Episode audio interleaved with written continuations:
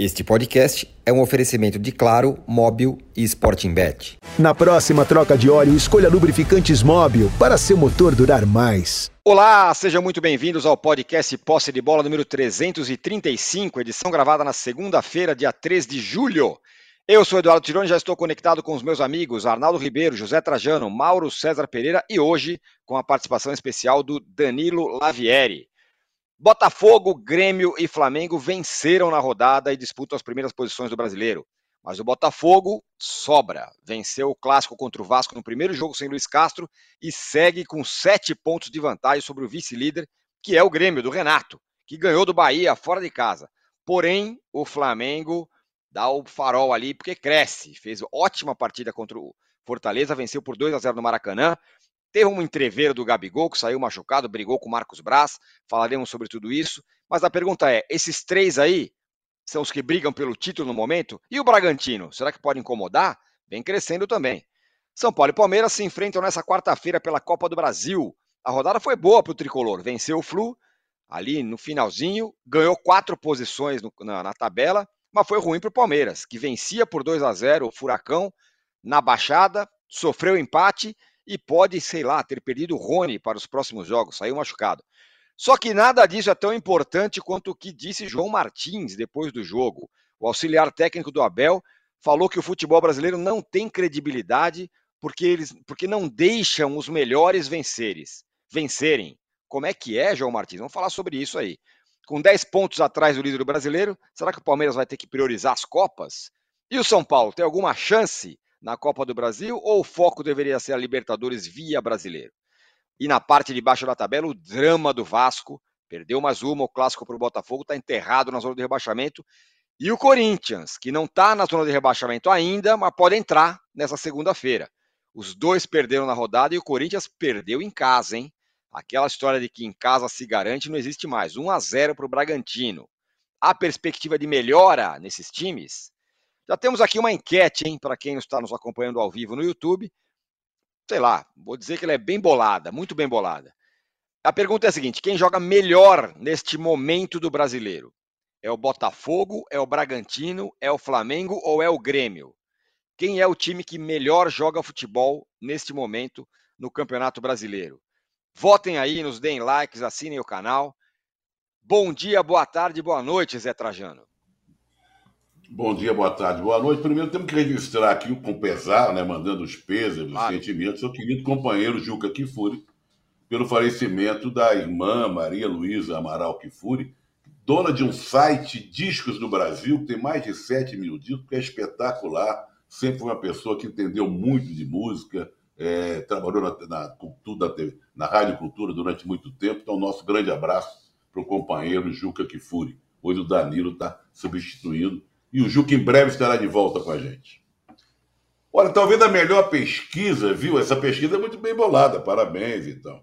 Mas a melhor Essa pesquisa, é. talvez, eu botei o talvez, mais bem bolado e mais sei lá o quê, fosse quem está jogando pior. É verdade. É, é. Aí porque você inclui os grandes. Aí você inclui Palmeiras, Fluminense, Internacional, o Atlético Mineiro, não é? Você podia incluir esses, porque cabe também. Tem quem está jogando melhor, estão lá em cima. Eu respondo que é o Botafogo. Então, com essa liderança folgada, essa distância para os outros, só pode ser o Botafogo. A gente vê o crescimento do Flamengo, vê o Grêmio mantendo o segundo lugar, vê a surpresa do que é o Bragantino, né? Encostando, passando a perna no Palmeiras, quem diria? Não passou a perna no Palmeiras, mas está ali, né? Igual para igual, em termos de pontos. Mas quem está pior é quem me, que me que causa estranheza. E aí vem as desculpas esfarrapadas, como essa do citado aí, João Martins. Ele poderia reclamar, aliás, eu acho que é um discurso preparado numa tática. Não sei se é o Mauro que fala isso, não sei quem é que fala. É o Mauro? Sou eu. Não, sou eu mesmo. Estratégia. Estratégia, estratégia. Mauro, estratégia. Não, eu acho que eles eu. fazem um media training, media training lá não sei onde, para ter um discurso muito parecido. Se você fechar os olhos, você dá a impressão que você está ouvindo o Abel Ferreira falar. Não é? Ele poderia reclamar, foi pênalti, foi um escândalo, o jogador lá não ter sido expulso, deu uma cotovelada na cara. talvez a expulsão discutível do outro. Mas peraí, ver com esse tipo de discurso que no futebol brasileiro, que há um, um complô, um sistema para não deixar os melhores vencerem, eles têm uma mania de querer ditar normas para a gente aqui, sabe? Eles sabem mais do Brasil que nós brasileiros. Parece que em Portugal não acontece nada de errado no futebol. Está tudo certo. Aliás, eu estou lendo a matéria de Portugal, está impossível alugar apartamento em Lisboa, sabe?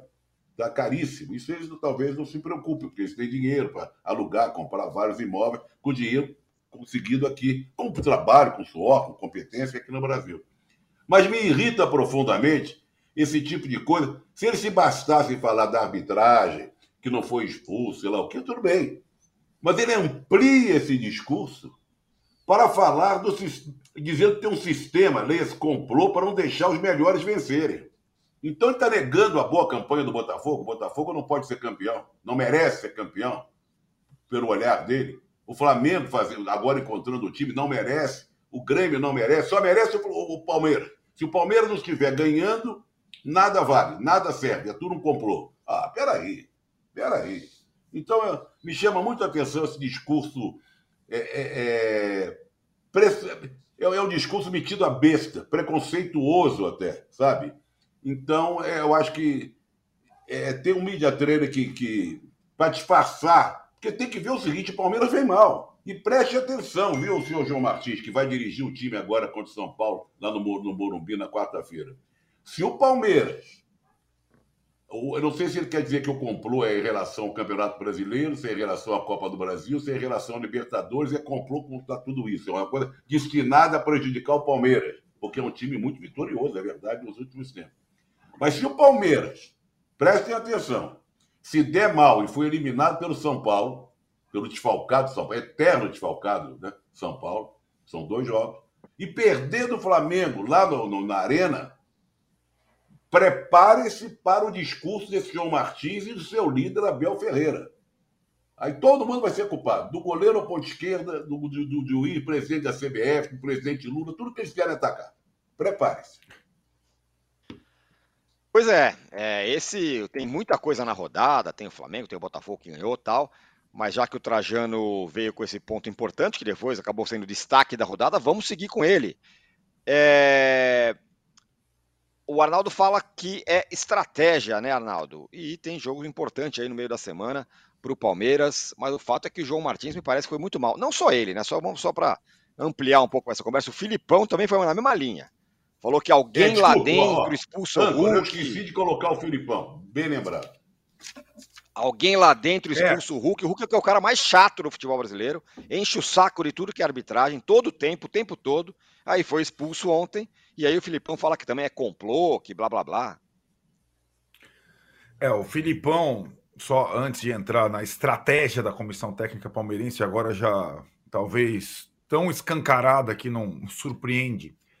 O Filipão é, falou sobre o Wilton Pereira Sampaio, que com todos os pesares é disparado o melhor árbitro brasileiro. A Copa mostrou e ele continua sendo, dizendo que ele tem um. É, ele sempre apita mal contra o Atlético, apita contra o Atlético. Eu fiquei me perguntando qual o Atlético, Filipão? O Paranaense que você estava dirigindo ou o Mineiro? Que você dirige há duas semanas, né? Então o Filipão mal chegou e agora tem já o, a capivara do Hilton Pereira Sampaio contra o Galo. É aquilo, aliás, em redes bem parecidos, né, Tirone? As duas vitórias na mão, 2 a 0 a favor para os dois times, aí não vem a vitória e a culpa é da arbitragem.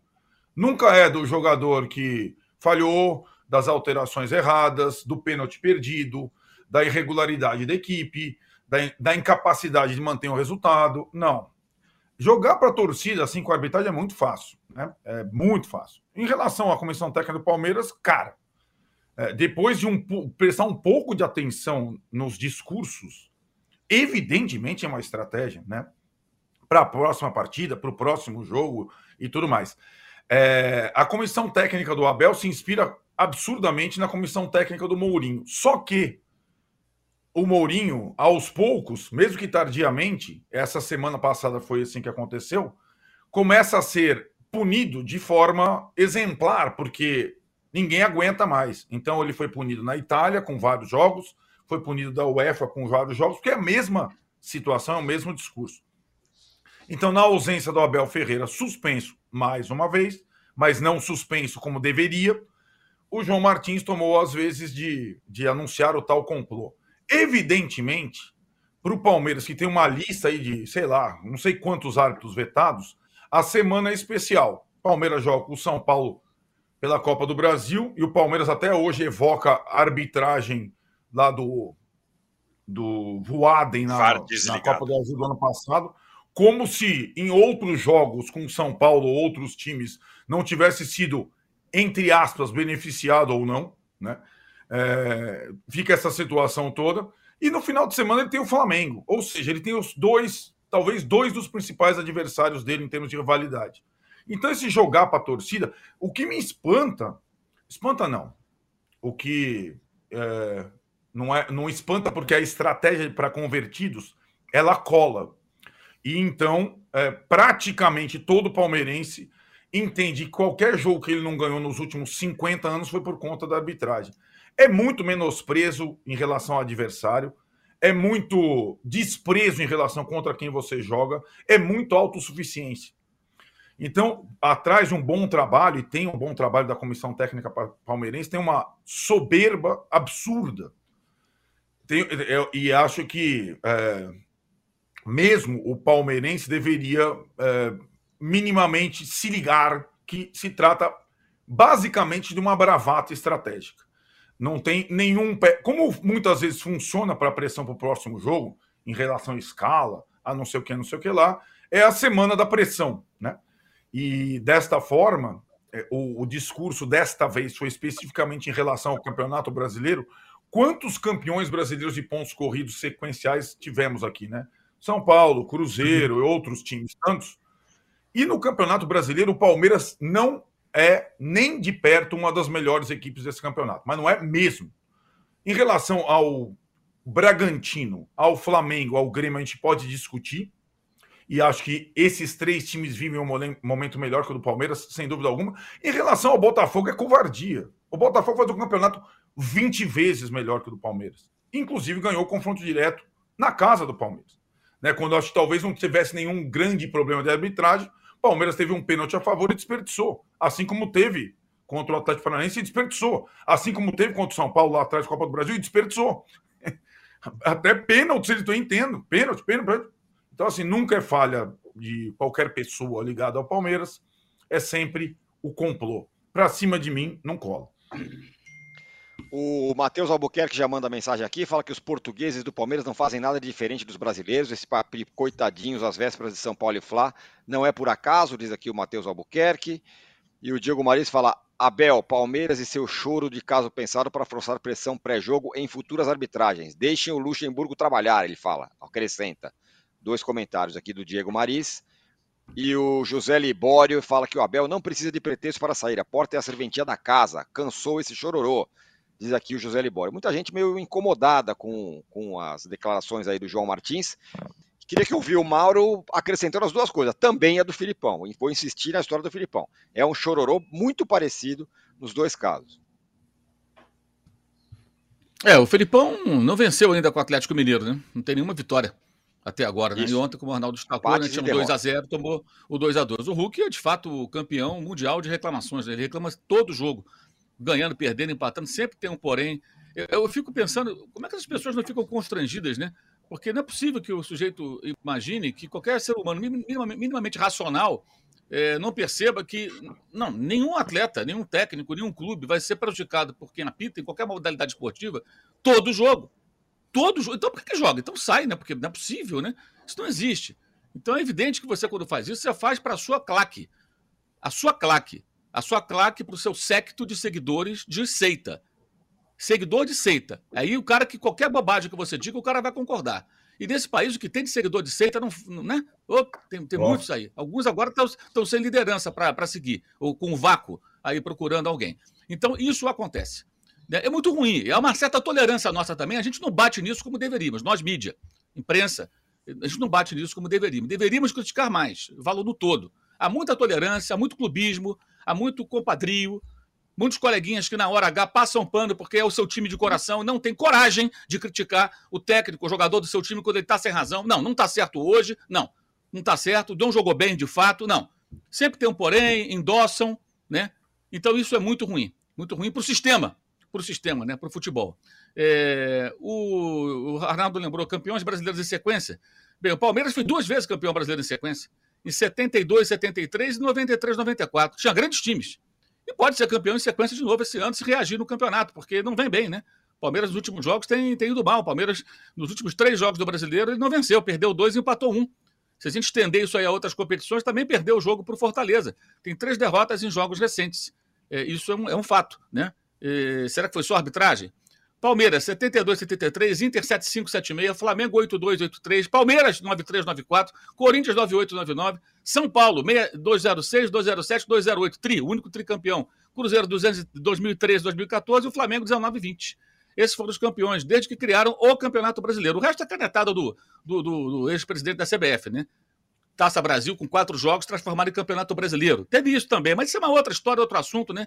Que, que acho que nem vem. Então eu me, me, me limitei a 71 para cá, porque é o verdadeiro Campeonato Brasileiro. Começou em 1971, né? E o Palmeiras, em duas ocasiões, foi campeão seguidas vezes. Então, é, é, é, a história não, não, não reforça essa tese que foi apresentada depois do empate de ontem é, em Curitiba. Né? É, eu gostaria de saber se a comissão técnica do Palmeiras, o que ela teria a dizer, porque eles não falam. Né? Por exemplo, quando o Fortaleza foi eliminado da Copa do Brasil a partir de um pênalti marcado com 10 minutos de jogo, não foi nada. Foi, se, houve, se houve falta, que acho também que não houve, teria sido do Rony. Né? E foi marcado uma, um pênalti que abriu o placar para vitória e posterior classificação do Palmeiras, que perdeu o jogo de volta, mas aí já tinha uma vantagem de gols que garantiu a sua classificação. Né? Ou quando ele, eh, eh, eles comemoraram efusivamente a Supercopa com um gol irregular sobre o Flamengo. Com um gol irregular sobre o Flamengo. O gol da vitória foi um gol irregular. Um jogador impedido bloqueia a participação do goleiro. Ah, um lance interpretativo? Talvez seja, mas foi um gol irregular na opinião de muita gente. Não houve reclamação. Eu vejo aqui o texto do, do Rafael Porcari, que é um ex-árbitro e hoje ele escreve sobre, sobre arbitragem, principalmente todos os dias. E ele lembra aqui alguns lances aqui, ó. É, palavras dele, aspas para o Porcari. Ele diz aqui: é sabido que Abel Ferreira e João Martins fazem revezamento de reclamações, vide a alternância de cartões recebidos. É sabido também que são das reclamações de Mourinho e Felipão, pois criam um clima eles contra nós. A gravidade da queixa deveria ser apurada com mais rigor, afinal, ele está colocando a lisura do campeonato em dúvida. E se for apenas jogar para a torcida ou ainda fazendo pressão pré-jogo para a próxima rodada, é uma irresponsabilidade. Que a arbitragem é ruim, não preciso dizer, mas direcionada não. Afinal, não seria capaz de fazer o serviço, entre aspas, ele coloca. Neste domingo, o Palmeiras foi prejudicado pela não expulsão do Zé Ivaldo. Eu concordo com ele, acho que era um lance para expulsão de fato.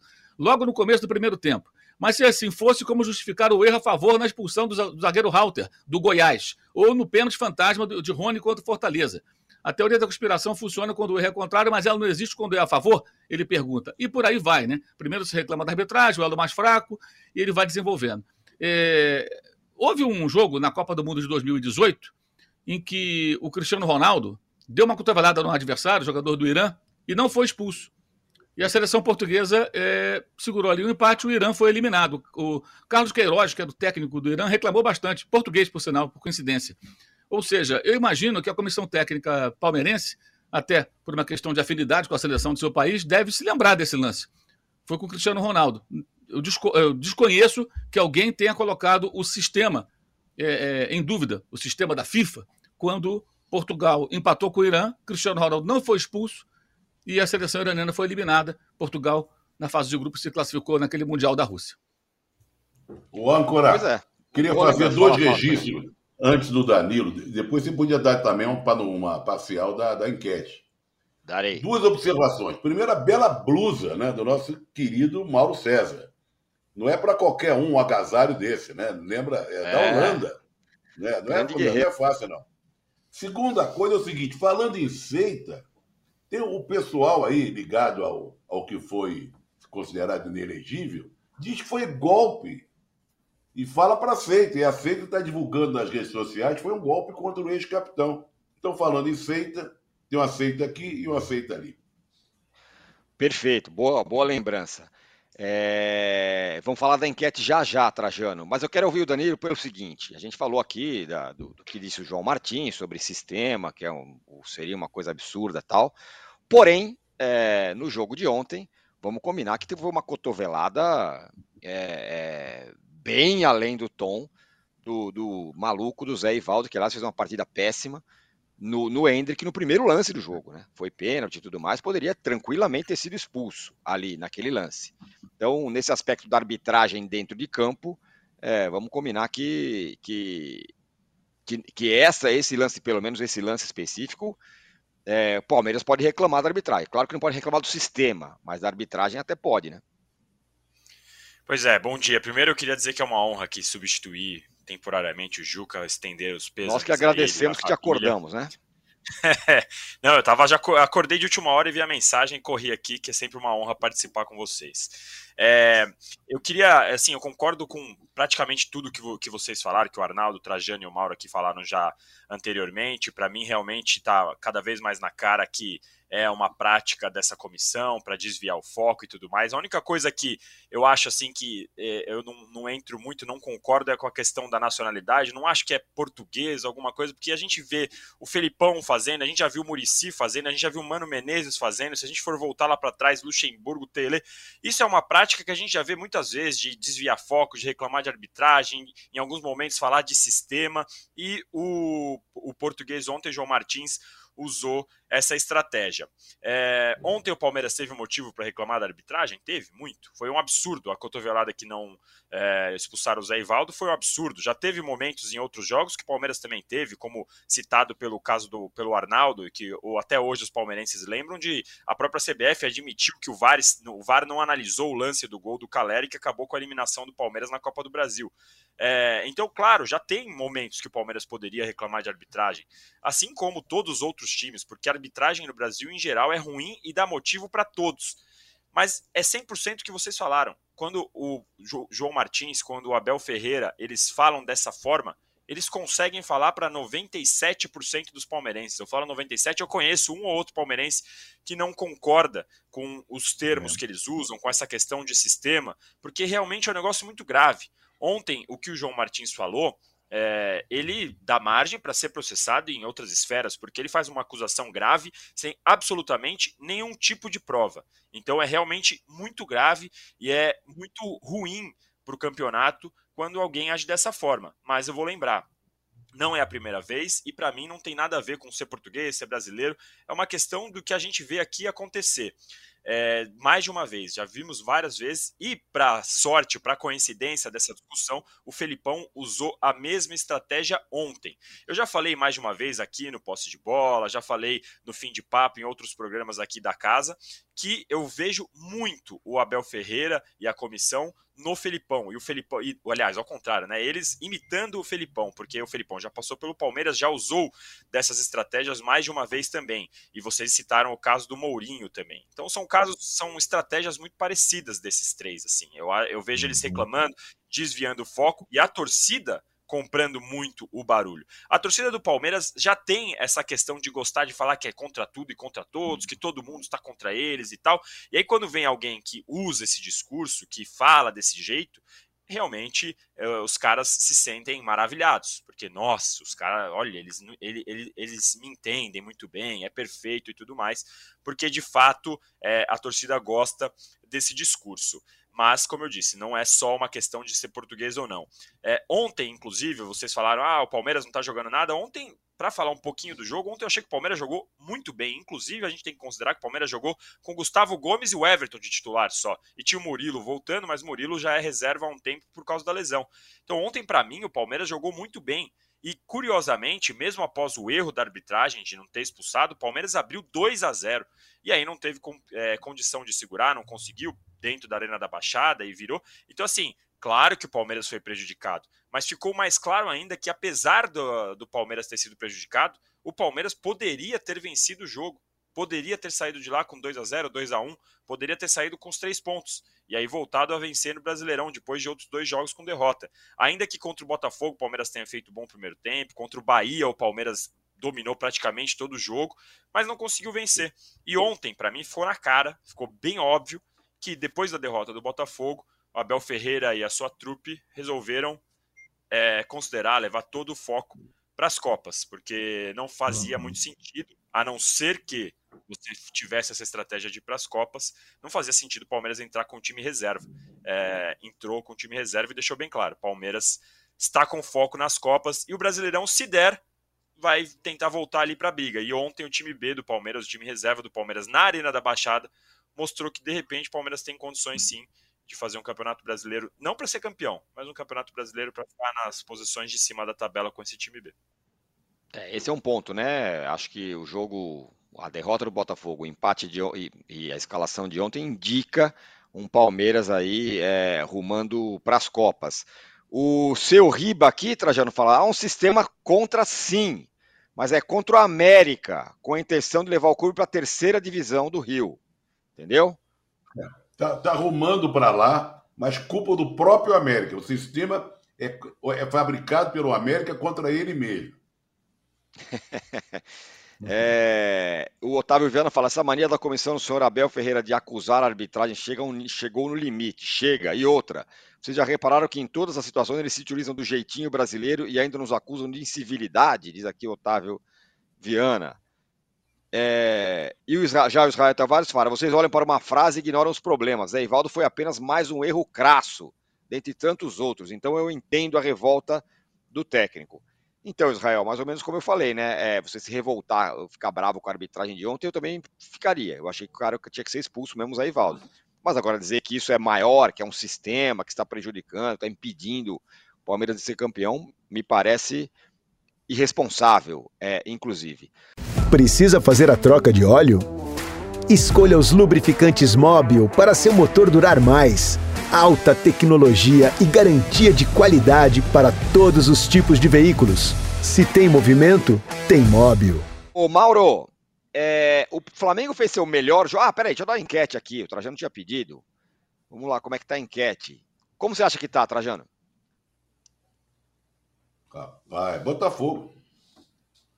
Acertou na mosca. Botafogo. Tá, Quem joga melhor Botafogo, futebol nesse momento no brasileiro? Folgadamente. Não perde né? É, no, sol, com chuva, que choveu lá no jogo também e tal. E a gente não vai.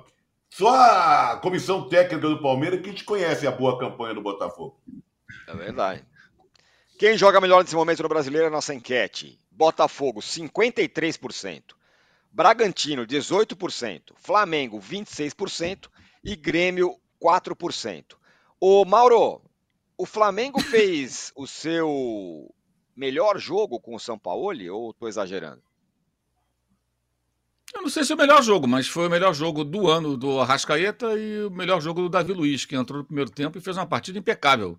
Ganhou todas as disputas, pelo alto, por baixo, antecipou, é, é, fez coberturas, levou o time ao ataque, sem ser daquela forma destrambelhada, assim, partindo com a bola dominada em momentos em que havia espaço para tal. O Arrascaeta fez um grande jogo. O Gabigol até que estava bem, até sair no intervalo, já tinha feito gol, participou mais do jogo, desarmou. O, o, o, o Arrascaeta fez quatro desarmes no jogo. Para você ter uma ideia de como participou, né? a diferença daquele jogador que deixava o gramado muitas vezes já é, é, quase de andador, porque vinha se arrastando para sair do campo. Não, ontem jogou é, sábado e saiu com uns 30, 31 minutos, mas por opção do técnico, que a vitória estava bem encaminhada, né? E não por uma necessidade extrema, como em jogos recentes. O Davi Luiz foi surpreendente a maneira como ele entrou bem no jogo. Contra o Fortaleza, que é um time que ataca, que agride, né? Que dá trabalho para os zagueiros finalizou até mais do que o Flamengo, embora muitas finalizações de fora da área, assim, sem grande perigo, mas é, buscou. É um time difícil de ser batido, né? Foi uma vitória importante. O time jogou o Campeonato Brasileiro como deve jogar, e não como nas partidas recentes contra o Santos, quando não foi bem, contra o Bragantino, que foi uma vergonha absoluta, que de 4 a 0 sem chutar uma bola contra o gol adversário. Gostei do Pedro do segundo tempo também, entrou bem, participou mais do jogo. O Paulo falou sobre isso após a partida na coletiva, né? É, sendo mais participativo em jogadas ofensivas e não apenas é, ali naquela condição de um finalizador. Então fez pivô, apareceu, abriu espaço. É, foi mais, mais presente o Pedro. Isso foi bem importante, porque em alguns momentos parecia meio desmotivado, meio desanimado, né? E sábado, ao contrário, entrou e entrou bem. Não fez o gol, mas obrigou. A defesa mais difícil do jogo foi feita no chute dele, né? E teve o goleiro que fez uma defesa de um pênalti, mal batido pelo Pikachu, mas ele teve o mérito de acertar o canto, né? Porque mal batido, mas ia para o gol se ele erra o canto. Ele teve a percepção de que o Pikachu ia chapar a bola para tentar o canto esquerdo do goleiro. Para fazer gol assim tem que ser muito juntinho ali da rede, né? Da trave, né? da lateral da rede. E não foi. Aí o Matheus Cunha defendeu, foi bom também para o goleiro que tinha é, errado no jogo contra o Santos, falhou em um dos gols. No segundo gol do Santos ele falhou, rebateu mal uma bola. Então foi uma vitória importante. O Flamengo chegou a ficar na vice-liderança até que o Grêmio venceu o jogo contra o Bahia, né, no último lance. Naquele momento o Flamengo estava em segundo lugar. E se o Flamengo virar o segundo turno, o primeiro para o segundo turno, é uma distância de uns 5 pontos, 6 do Botafogo, vai, pode buscar. O, o Botafogo não pode, do ponto de vista rubro-negro, é escapar mais. Está né? Tá 8 reduzir um pouquinho, conseguir ficar um pouco mais perto, acho que é perfeitamente possível. Tem muito campeonato pela frente, né? Ainda mais com as dúvidas que vão existir sobre o Botafogo em duelos mais desafiadores mais adiante, né? Foi o Caçapa foi o técnico ontem, mas foi contra o Vasco. O Vasco hoje é um dos piores times do campeonato. O Botafogo vai pegar agora o Grêmio fora de casa, vai ter jogos mais difíceis. A gente vai ver como o Botafogo vai se comportar sem o Luiz Castro. O Flamengo tem obrigação de continuar remando. Flamengo, Palmeiras, desistir de campeonato brasileiro antes de terminar o primeiro turno é uma vergonha, seria uma vergonha para qualquer um deles. Não tem o menor cabimento, menor cabimento tem que remar, tem que tentar alcançar.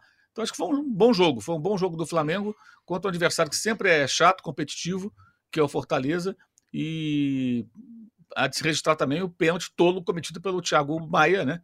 Um pênalti totalmente bobo, ele que pode deve perder espaço agora com a chegada do Alan, que já está no Rio de Janeiro, né, e que vai reforçar o time em breve aí, o Sampaio vai contar com ele. Já tem ele, tem o Luiz Araújo, ponta direita, o Rossi goleiro, Claudinho é bem difícil, estão tentando ainda. E o Dela Cruz acho que pode esquecer, né? Porque o River Plate não vai negociar esse ano. O Arnaldo, esses quatro que estão na nossa enquete aqui, o Palmeiras é o quarto, na verdade, né? O Bragantino é o quinto colocado com os mesmos pontos. Mas o Lavieri deu uma letra importante aí, né? Parece que o Palmeiras deve apostar mais nas Copas depois de ficar um pouco distante demais do líder, que está agora a 10 pontos. Esses quatro aí é que estão na briga, considerando que o Botafogo faz uma campanha espetacular, né? Mas tem o Grêmio vice-líder, tem o Flamengo crescendo, o Bragantino jogando bem. É, tem, tem algumas curiosidades no quarteto aí. É, o Palmeiras, a minha impressão é que a estratégia era tentar roubar a liderança do Botafogo no confronto direto, na, e a semana deu tudo errado. Perdeu para o Bahia, já chegou com distância muito grande, perdeu o confronto direto. E aí o brasileiro, como o Lavieri falou perfeitamente, já com a indicação da escalação contra o Atlético Paranaense, fica meio num segundo plano. Imagine que se o Palmeiras tivesse é, duelando cabeça a cabeça com o Botafogo, ele não iria com o time reserva inteiro para a Arena da Baixada. Então, e, e, de fato, é, dos quatro, o pior momento, não do time que atuou em Curitiba, o pior momento do campeonato é o do Palmeiras. O Grêmio e o Bragantino, os dois ganharam fora de casa, só os dois ganharam fora de casa nessa rodada, né? E curiosamente, aí por isso que eu, eu, eu chamei atenção para esse ponto. Normalmente o Grêmio larga o brasileiro por as Copas. Só que dessa vez ele só tem uma Copa, a do Brasil, contra o Bahia. E de repente o Campeonato Brasileiro é, passou a ser uma possibilidade. Por que não? Aquela história que o Soares ah, não vai aguentar, vai parar, vai se aposentar, ficou meio no segundo plano e o Soares está jogando todo o jogo. Jogou, inclusive, em Salvador e deve jogar na Copa do Brasil. Então o Grêmio é um, é um estranho aí nesse, nessa situação, porque normalmente no brasileiro ele não está nessa. Ele encara mais ou menos como o Atlético Paranaense encara, prioriza as Copas e tal. O Bragantino, Tirone, ele não é o time do campeonato, mas ele é o time do momento, é, dos últimos 15 dias, aqueles recortes. Porque foi aquele que, que dilacerou o Flamengo, ganhou do Corinthians na Neoquímica Arena, meteu sete na Copa Sul-Americana e tá jogando pra caramba. Não é pouco, não. Dos times que daquela paradinha, lembra da paradinha da FIFA? Ah, todo mundo vai voltar voando. Só quem voltou voando foi o Bragantino. Voando em todos os jogos. Se vai permanecer assim, não sei. Acho que sobra vitalidade e juventude, falta um pouco de experiência e malícia, embora a gente tenha três pontos novos nesse Bragantino. Um é o comando do Pedro Caixinha, muito melhor que o do Barbieri, o ano passado, não tem nem comparação. Uhum. E a outra são dois jogadores mais rodados de experiências que deram uma encorpada nesse time que sempre foi jovem. O, o Matheus Fernandes, que foi o jogador do Palmeiras, inclusive, jogou no Barcelona um pouquinho. E o Sacha, né, que fez o gol contra o Corinthians, rodado também, jogou no Atlético, jogou no Inter. Então, o Bragantino se preocupou nessa temporada em ter um ou outro mais rodado para dar uma encorpada. Então, está jogando muito. Agora, o Botafogo, que está sobrando, como você mesmo falou, continuou sobrando com a vitória sobre o Vasco. É, a gente é, tinha a expectativa de como seria a primeira reação após uma semana trágica da saída do Luiz Castro, do jeito que foi, e ele respondeu bem a primeira semana. Né? Tem o desafio de seguir nessa toada. vai ter que jogar aquela repescagem da Sul-Americana que é meio chato. É, veremos se ele consegue. Mas o primeiro turno do Botafogo até agora é espetacular, né? É, um, é uma campanha e um desempenho muito bom. Em, em, vários jogos grandes, nos clássicos todos, né? Venceu os três clássicos, cara. Venceu o Galo, venceu é, o Corinthians, venceu o São Paulo. E aí eu, eu chamo a atenção de vocês para o seguinte, é, para a seguinte coincidência. Reparem nos confrontos uh, da próxima rodada no final de semana, depois da Copa do Brasil. Elas envolvem os primeiros colocados do campeonato. O principal, o Grêmio, recebe o Botafogo lá em Porto Alegre, então tem uma chance no confronto direto fazer o que o Palmeiras não fez, né? E ainda tem o Palmeiras com o Flamengo, que hoje é o confronto do terceiro contra o quarto. Ainda tem Bragantino e São Paulo, que é o confronto do quinto com o sétimo, e ainda tem Fluminense Internacional, que é o confronto do sexto com o oitavo. Ou seja, os oito primeiros se enfrentam na próxima rodada. Confronto direto entre os oito primeiros. Espetacular. Mas antes a gente tem a Copa do Brasil, que também tem muita coisa interessante no meio de semana. É, vamos falar já já da Copa do Brasil. vou colocar o São Paulo na conversa, quem vai enfrentar o Palmeiras. Mas Trajano, Primeiro jogo do Botafogo sem o Luiz Castro, pelo menos a, a memória dos caras estava boa com o time tipo de jogo. Não sentiu falta. Não sei se vai continuar assim. E é interessante o Botafogo, né? Ele é um time. É, ele, ele contraria o futebol dos últimos tempos, que, era o fute, que é o futebol do Brasil de jogadores, de, de dinheiro, de não sei o quê, de, de, de caras muito badalados. O Botafogo não tem dinheiro agora com a SAF, mas não tem grandes estrelas, né? Aí, como diz, não tem grandes estrelas para você, filho ingrato. tem uma estrela no Para nós, para nós, filhos ingratos, para nós, filhos ingratos, né? Porque são jogadores que não eram tão conhecidos assim, rodados, né? Eu estava vendo a capivara desse Eduardo, ele jogou até na Tanzânia, se bobear.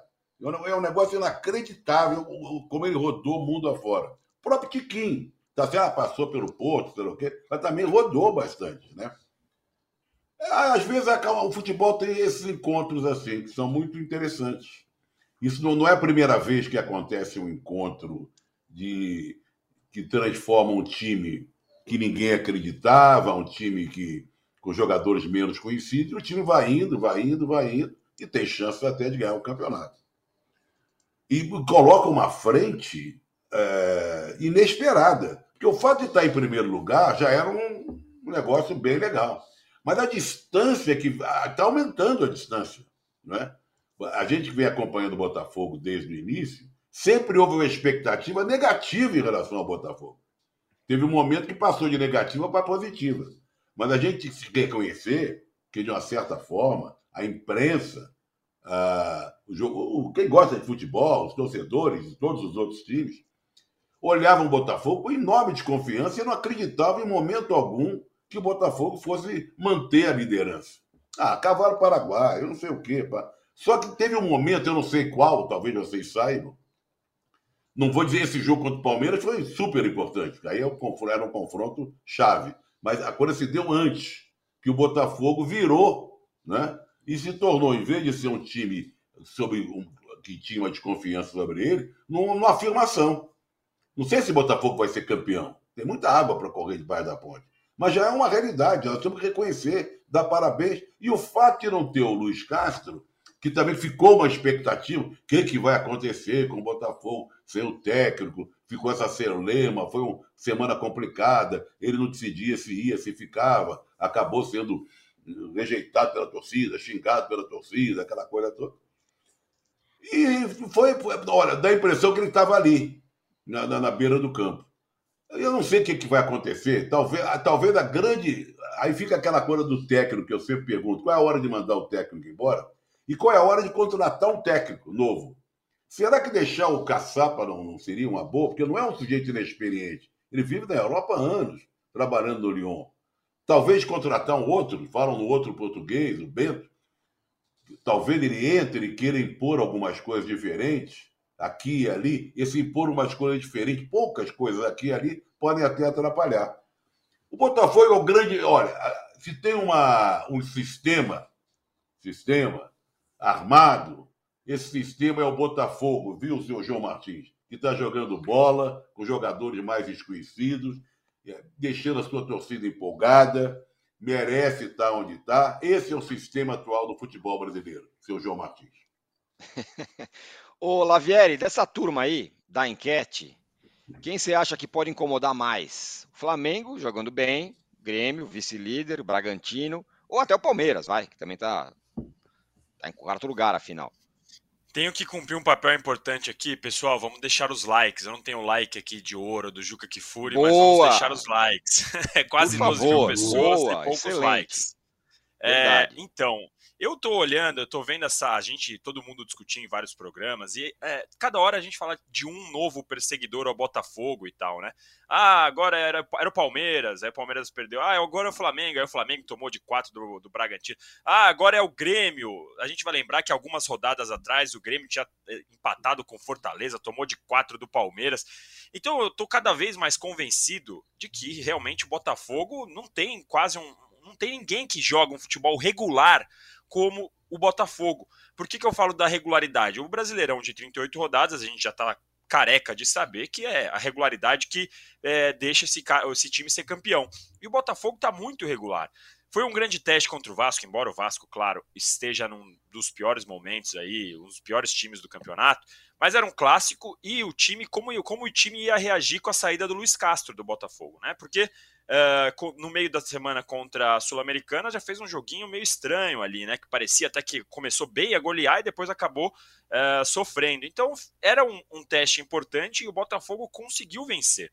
O Bragantino também, a gente vai lembrar agora com Caixinha melhorou, já dá para falar que com Barbieri o Bragantino perdeu um bom tempo, mas também é, tem alguns momentos de instabilidade. Eu não consigo ver nenhum outro time tão regular como está o Botafogo no momento. É, eu também confesso que demorei a acreditar, mas hoje eu já estou convicto, já estou do lado do, dos botafoguenses é, que reclamam muito, né? Ah, ninguém acredita na gente, a mídia ca cansa desse disco, esse disco já está arriscado. Eu já estou começando a acreditar que realmente não tem ninguém que consegue com essa regularidade do Botafogo. O Botafogo abriu 10 pontos do Palmeiras. É, a gente está chegando no, no, final do primeiro turno aí. 10 pontos já é uma margem considerável. Tem agora o jogo contra o Grêmio, são 7 pontos de vantagem para o Grêmio. Se o Botafogo vencer o Grêmio, é, é, mais uma vez vai abrir de novo 10 pontos de vantagem para o Grêmio. O Flamengo, para mim, é, desse daí é o que o Botafogo precisa ter mais medo. Por quê? Porque o Flamengo, a gente já sabe, tem um time de craques e a força do mercado do Flamengo é, é uma força que nenhum outro time pode competir. E o Flamengo faz isso tudo, a gente tem que deixar claro aqui, de forma responsável, né? Não é que nem o Corinthians, que está contratando e está devendo FGTS, não é que nem outros times que estão com salários atrasados, imagem e que pensam em ir ao mercado. Não, o Flamengo está fazendo isso de forma responsável. E só de falar, de negociar, de conversar com o Claudinho da vida, que embora o Mauro disse que tenha dito aqui que está difícil a situação, mas só de você cogitar poder pagar 18, 19 milhões de euros num jogador mostra a força que tem o Flamengo. Então, para mim, se tiver que, se o Botafoguense tiver que ter medo de alguém, tem que ser do Flamengo por conta da força que o time do Flamengo já tem e por conta dessa força de mercado. Mas ainda assim o Flamengo também, né, tá nos altos e baixos. A gente não consegue ver cinco jogos que fala, olha, o Flamengo jogou o melhor, o máximo que tem aqui. Aí tem a treta do Gabigol com o Marcos Braz, aí daqui a pouco tem uma coisinha ou outra com o São Paulo. A gente sabe que é sempre um ambiente meio assim, né? Então o Flamengo também ainda tem que provar que pode ser regular nesse nível para competir com o Botafogo. Mas se a gente tem que votar em um aqui, eu voto no Flamengo como o grande concorrente ao Botafogo por essa questão da, da força que tem no time e da força que tem no mercado. O Flamengo é o segundo mais votado no quem joga melhor futebol nesse momento. Botafogo 54%. E o quem joga pior, que eu sugeri, hein? Fluminense, Essa é uma boa enquete. Palmeiras. Atenção, o Corinthians é o concurso. Corinthians não entra nessa enquete aí de pior, tá? Corinthians, Santos, no... Corinthians, Santos e Vasco, acho que a gente não, deixa aí o concurso. Corinthians, Santos e Vasco estão fora. Meu Deus é. do céu. Ó, tá assim a enquete. Ó, quem joga melhor nesse momento? Botafogo, 54%, 53% agora. Red Bull Bragantino, 17%. Flamengo, 25%. Grêmio, 4%. Arnaldo, e o São Paulo jogou bem ou jogou mal? Eu já ouvi todas as opiniões possíveis numa vitória suada contra o Fluminense. Não, jogou bem, ainda mais em relação a tantos desfalques, né? É, o Fluminense estava desfalcado de vários jogadores importantes, mas como o Trajano disse, o São Paulo tinha uns 10 desfalques a mais. É, o Fluminense não é mais o time é, do início do campeonato, né? Do início da temporada ou daquele momento que goleou o River Plate, não é. é o, o, desgaste do time do, do Diniz, do modelo do Diniz aparece de novo, é, e é muito comum isso que acontecer os times vão estudando, e o São Paulo fez uma partida para jogar contra o Fluminense, até escalação com vários jogadores jovens, acho que tinha esse pressuposto, e marcou pressão Fluminense o jogo inteiro, o Fluminense não jogou, é, só ficou na, na área dele tentando sair jogando e não conseguia nenhuma. O Rafael do São Paulo fez uma defesa e o Fábio trabalhou bastante até tomar o gol do Luciano no final da partida. O São Paulo, Tironi, acho que é, é curioso, né? O, Danilo falou do Palmeiras, a estratégia em relação ao brasileiro. O São Paulo, mesmo com 10 desfalques e um time tecnicamente limitado, e não tem dúvida que é, ele, ele se recusa a deixar uma das frentes, né? Não que ele tenha ambição de ganhar o brasileiro, mas ele não põe o reserva inteiro contra o Fluminense, por exemplo, né? Ele tenta se equilibrar nas três frentes. É, e acho que tem o Palmeiras agora pela, pela frente. Vai saber na própria quarta-feira quem enfrentará da Sul-Americana, porque tem o sorteio da Libertadores da Sul-Americana na quarta-feira também. Mas é, é, um time que tem, é, com o apoio da torcida, 50 mil pessoas no Morumbi de novo contra o Fluminense, é, jogado muito bem, ou jogado bem, ou conseguido vencer a maioria das partidas em casa. Né? É, e fora de casa é frágil. E acho que esse é o ponto para o São Paulo é, e para o Dorival trabalhar, se quiser ter alguma ambição numa dessas três frentes. Se não melhorar fora de casa, é, longe do Morumbi, fica muito complicado. Parece outro time, né? É um time não que não tenha criado situações fora de casa. Criou contra o Cruzeiro, contra o Grêmio, outras partidas tal, mas os resultados são muito diferentes. O time é mais vulnerável fora de casa e acho que falta isso para dar uma, digamos, uma, uma confiança no torcedor que esse ano pode ser melhor do que o ano passado. Mas eh, esses que têm ido ao Morumbi nos jogos nesse, nesse campeonato brasileiro e nas Copas não, não têm reclamado, porque o time tem se esforçado, é, é, se matado em campo e conseguindo as vitórias a forceps, mesmo quando não, não está num bom momento. Não foi o caso no sábado, o São Paulo jogou bem e mereceu vencer o Fluminense. O Mauro, a gente ficou falando de sistema aqui no começo do programa, né? Porque o sistema tal. Tem gente aqui no chat falando que o problema do Corinthians é o sistema. É o sistema do Luxemburgo que não está funcionando. É o e projeto. o time está lá. É, pois é. E o time está lá com o risco de hoje entrar de volta na zona do rebaixamento. Perdeu em casa para o Bragantino 1 a 0. A coisa está ficando complicada para o Corinthians. A coisa já está complicada há muito tempo, né? E, evidentemente, com o Vanderlei Luxemburgo, a tendência é ficar igual ou pior. Né? Quem viu a coletiva dele ontem foi uma coisa, mais uma vez, uma coletiva para lá de assustadora para o torcedor do Corinthians, inclusive reagindo mal a perguntas de alguns colegas, né? É, perguntas absolutamente pertinentes, né? Sobre ah, você ele elogiou o, o, o time, o time está evoluindo aqui, ali, evoluindo em quê? Aí não responde. Olha, seus números são os piores de um técnico desde que o time foi rebaixado, 2008. Aí, ah, suas perguntas são sempre nesse tom, aí responde dessa maneira. Porque não tem como você justificar, evidentemente, até admite que não tá, o time não está como ele quer. O time do Corinthians é muito mal treinado, colocando vários garotos em campo, deu certo contra o Liverpool do Uruguai, não significa que vai funcionar contra o Bragantino, que é um time hoje bem estruturado, é um dos times, nesse momento, mais competitivos do campeonato, uhum. por isso já saltou lá para o bloco da frente. É, e ontem o que se viu foi um Corinthians desorganizado, é, sem perspectiva, não sendo um lance fortuito, isolado, uma jogada qualquer. Roger Guedes até tentando bastante, tem até vivido um bom momento esse rapaz, se entrega muito, né? Você tem um Cássio ali que dá uma certa segurança, mas o time com muitos meninos que estão quase que numa frigideira ali, né? Porque esse é o pior momento para um, um jogador jovem estar em campo, ainda mais um grupo, né? Dado momento, eram sete né, jogadores da base, né, jogadores criados no clube que estavam em campo. É, o Corinthians competiu muito pouco eh, perdeu de 1 a 0 e, e, foi uma derrota assim que você via, inclusive no semblante dos torcedores, quando mostrava a torcida na transmissão, você percebia assim, todo mundo meio calado ali, olhando para o campo sem saber muito o que fazer, porque eles estavam assistindo a equipe ser derrotada assim, sem qualquer possibilidade de reação. Só um lance fortuito, uma jogada, sei lá, um pênalti maluco, um, uma, um frango do goleiro, porque o Corinthians não construía e, pelo contrário, até estava mais disposto, né? Então, acho, acho que é um cenário bem perigoso. Pode. É provável que hoje entre no rebaixamento. Né? O, o é o pior time do campeonato. O Goiás já ganhou do Vasco fora de casa há uma semana, vai jogar outra segunda-feira. Ah, e se vencer, ele passa à frente do Corinthians. Então, volta para o rebaixamento. E o Santos ali querendo participar da brincadeira também, né? Não vai ser nada assustador, surpreendente, se amanhã nós tivermos Coritiba, Vasco, Santos e Corinthians, os quatro eh, que já foram campeões brasileiros, ocupando as quatro últimas posições. Eu acho até que talvez o América seja o time. O América reagiu ainda, fez um ponto contra o Atlético, né?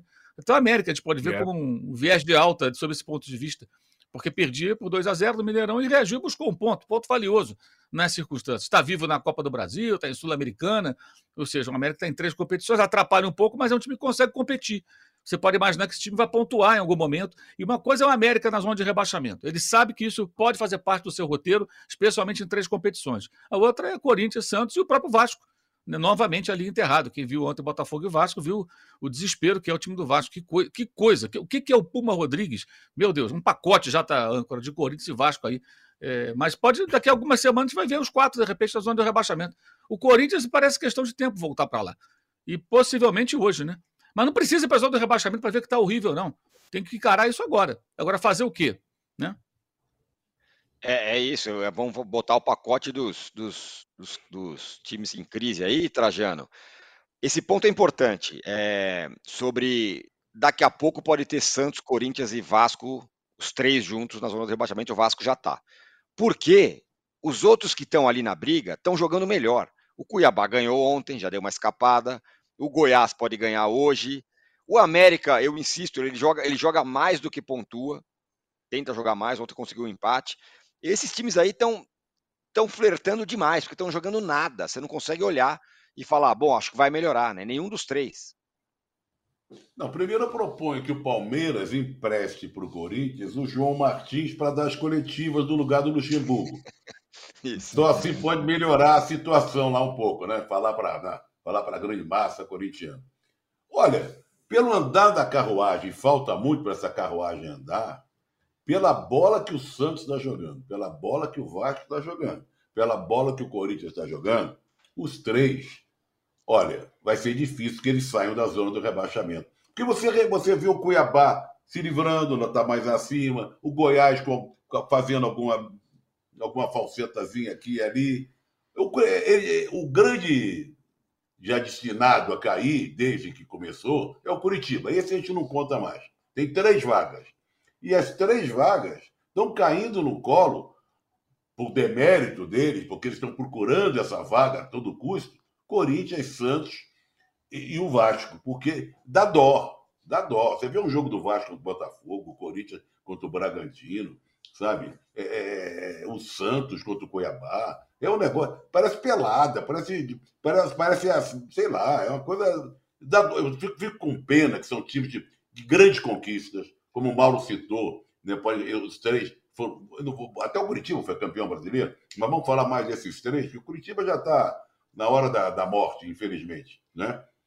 É, grande torcida, grandes ídolos, grandes lotavam os estádios, as torcidas ficavam emocionadas com, com, ao ver esses times. E olha que a torcida do Corinthians, até porque é muito grande, comparece, mas eu, pelo andar da carruagem, e eu não vejo. Está sem técnico o Vasco, né? É, que técnico vai pegar o Vasco, uma rebordosa dessa? E será que vai pegar e vai dar algum jeito? Porque o elenco é muito ruim, não é? Então, olha, o Santos, o que, que vai acontecer? Não tem dinheiro, não pode contratar ninguém. Até o Soteudo, que seria um reforço legal, já foi enxotado, sei lá o que, que, que houve por lá, né? É dramático, é dramático, ela é, a gente lamenta muito times da expressão, da, das glórias, das conquistas, dos grandes ídolos, de tudo que acontece ver Vasco, Santos e Corinthians nessa situação. Candidatíssimos ao rebaixamento. O Lavieri, é, é, copiando aqui a enquete proposta pelo Trajano, quem está jogando pior Santos, Vasco ou o. Quem é o outro Atlético Mineiro. Também? Atlético Mineiro. Atlético, Atlético Mineiro. Corinthians, desculpa. Não, Santos, Vasco, não, não, tô colocando o Atlético Mineiro aí, porque agora vem o Filipão que não ganhou nada ainda lá, com desculpa, que é o Hulk, estão perseguindo. Mas faz, cá entre nós, faz tempo que o Atlético Mineiro, tinha o Cudê lá antes, não se acerta. Vendeu uma, um caminhão de jogador, ganhou um jogo aqui, um jogo ali, mas nunca mostrou um futebol muito longe daquele futebol que fez o Atlético a gente gostar, né? Não. Por isso que eu incluo o Atlético o Galo Mineiro aí, viu, Danilo? E vale é, incluir porque, porque desses todos aí é o que tem mais jogador, né? Vamos combinar que é. poderia estar tá jogando mais. Era o que a gente três, poderia esperar mais. Né? É. Isso. É. O, agora, dos, dos de baixo, o, o, o, jogo com o Corinthians e o Bragantino foi um jogo assim, especialmente no primeiro tempo, foi assustador o que o Corinthians ficou na roda pro, pro Bragantino. Foi um negócio assim realmente é, complicado. E aí, é, o que deixa a, situação, a impressão de que a situação está mais grave ainda no Corinthians são as coletivas, não só do Lucha. O Duílio, na semana passada, deu entrevistas e ele estava falando como uhum. se ele tivesse responsabilidade, como se o time estivesse super ajeitado, é, como se tivesse uma situação administrativa e financeira tudo certinho. E não tá, a gente sabe que não tá, sabe que não é assim, tá devendo, que até agora há pouco teve jogador que entrou na justiça.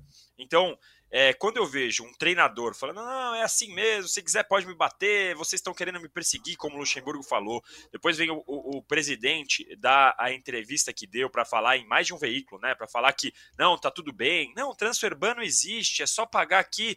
Existe. Se tem o transfer ban, se você tem que pagar uma dívida em X dias, é porque você tomou uma punição e você corre o risco de não poder registrar. Então imagina que tem um time com um transfer ban, com uma questão de pagar uma dívida antiga, que para sem poder registrar outros jogadores e tá o quê? Fazendo o quê? Contratando o jogador do Racing, que segundo as notícias assustou o que o Corinthians ofereceu é, para o jogador, tirou outros concorrentes do, do páreo, porque o Corinthians ofereceu muito dinheiro, ao mesmo tempo que está com transfer ban. Então assim, quando eu vejo essa situação, para mim o que mais me assusta é o Corinthians. Não só pelo que está jogando, porque não está jogando nada, porque perdeu a força de em casa, caiu em Itaquera, já era, não tem mais isso. E porque quando a gente vê a coletiva do Luxemburgo e do Duílio, parece que está tudo bem. E não está nada bem. O Corinthians realmente está numa situação muito complicada. E aí, quando a gente sabe, né? Hoje, caso o Goiás ganhe do Coritiba, o Corinthians termina a rodada na zona de rebaixamento. E quando a gente vê um time do tamanho do Corinthians na zona de rebaixamento, a pressão é infinitamente maior do que ver um time como o Coritiba, do que ver um time como o América Mineiro. Por mais que o América Mineiro esteja numa boa fase recentemente, a pressão é completamente outra. Então, para mim, é, dessas, dessa sua pergunta, os que mais é, preocupam aí é, são. É, o que mais preocupa é o Corinthians. O Santos, é, eu ainda me dou o direito aqui de ver mais alguns joguinhos de como vai ser com o Paulo Turra, porque se o Turra armar uma retrancada boa ali, arrancar os empatezinhos fora, conseguir uma vitória ou outra em casa, o Santos ainda consegue respirar. É, lembrando que o Santos está com 13 pontos e agora o, o, Corinthians, caso caia aí, o Goiás, que é o primeiro da zona de abaixamento, tem 11, o Vasco tem 9. Se o Santos conseguir uma respiradinha com Turra, pode ser que escape. Agora, o Corinthians, meus amigos, realmente é uma situação para lá de preocupante, periclitante, como diria outros por aí. Impressionante mesmo. Ó, só o nome do time, Arnaldo, quem você acha que está jogando pior? É o Flamengo? É o Flamengo, não. É o Vasco, é o Corinthians ou é o Santos? Santos. Quem que você acha, Mauro? Para o duro, hein? Acho que o Santos é pior, sim. Eu também Santos acho é que é, o Santos. Rapaz, é que o, o Lavieri botou na, na, na no É que assim, né, o, né? o, o, levando em consideração o real, né? né? É, levando em consideração, né, Tirone? O Corinthians ganhou o confronto com o Santos na Vila e o Santos perdeu mando, torcida, tal, rompeu com a torcida. Então ali é, a, a, gordura que o Santos tinha em relação à zona de rebaixamento acabou e o clima, o time está destruído o, tomou de três do Cuiabá, poderia ter sido cinco. É então, assim, cara, é, é aquilo. É, não, o Corinthians tem três frentes, também está jogando muito mal, não tem mais o fator caso. O Lavier tem, tem razão, mas tem, não sei como consegue contratar. O Santos, cara, é aquilo, exato. O Santos, eu, talvez o retrato seja aquilo que o Lavieri falou. Ele contrata o seu Teldo numa semana, afasta o seu Teldo na semana seguinte. Esse é o é Santos isso. atualmente. Não é isso? Muito bem, ó. É, tá no ar o quinto episódio do podcast Os Grampos de Robinho, que tem revela as conversas entre o Robinho e seus parças naquele caso do estupro coletivo, do qual ele foi condenado é, na Itália é, por há nove anos de prisão.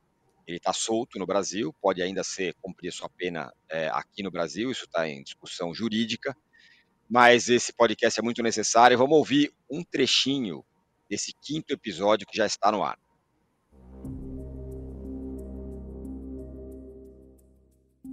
É, eu comi, pô. Porque ela quis. Exato. Aonde eu forcei a mina, eu comi a mina, ela fez tudo, depois saí fora. Os caras continuaram lá. Você viu os caras lá? Vi. Os caras continuaram lá, queria. Então, ah, se, se, porventura, o último caso, em última instância, eu comi, mano, ela queria me chupar, ela me chupou um pouquinho, depois saí fora também. Exato, porque eu pensei... Foi o que aconteceu, pô. Você pode ouvir essa história completa na quarta temporada do podcast UOL Sport Histórias, Os Grampos de Robinho disponível no UOL, no YouTube do UOL Esporte e em todas as plataformas de podcast.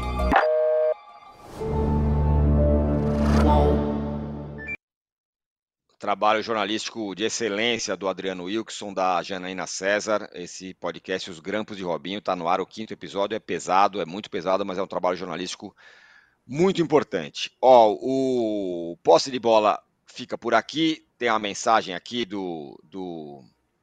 Peraí de alguém perguntando onde está o Juca. O Juca não participou hoje porque, lamentavelmente, ele perdeu a sua irmã, sua irmã Maria Luísa, que ele chamava de Mana, faleceu. Então, esse programa de hoje é um, uma grande homenagem, um grande abraço ao nosso companheiro, uma das minhas inspirações na, na, na carreira, inclusive, o Juca Kifuri. A gente volta na sexta-feira. Muito obrigado, Lavieri, que veio aqui, é, foi, foi para o jogo no, se aqueceu ali no vestiário e foi para o jogo. Obrigado, Trajano, Mauro e Arnaldo e todos vocês que estiveram aqui. E um abraço forte para o nosso companheiríssimo, o Juca Kifuri. Força. Um abraço.